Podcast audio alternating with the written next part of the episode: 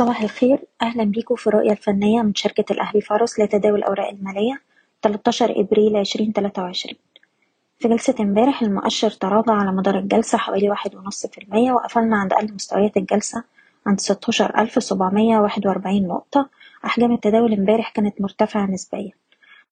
رغم التراجعات امبارح لكن المؤشر مازال بيتداول في نفس النطاق العرضي ما بين مستويات السبعتاشر ألف ومية والستاشر ألف وستمية نقطة.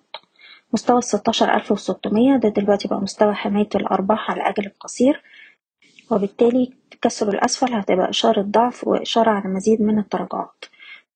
من الناحية التانية لو قدرنا نأكد اختراق مستوى السبعتاشر ألف ومية الأعلى في الحالة دي هنستهدف مستويات السبعتاشر ربعمية وسبعتاشر ألف وسبعمية نقطة. بننصح على الأجل القصير بالاحتفاظ والالتزام بمستويات حماية الأرباح لكل سهم على حدة بشكركم بتمنى لكم التوفيق. إيضاح الشركة غير مسؤولة عن أي قرارات استثمارية يتم اتخاذها بناء على هذا التسجيل.